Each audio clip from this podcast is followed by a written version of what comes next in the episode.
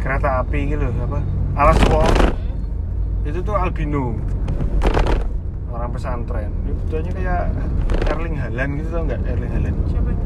pemain bola Enggak dia asli.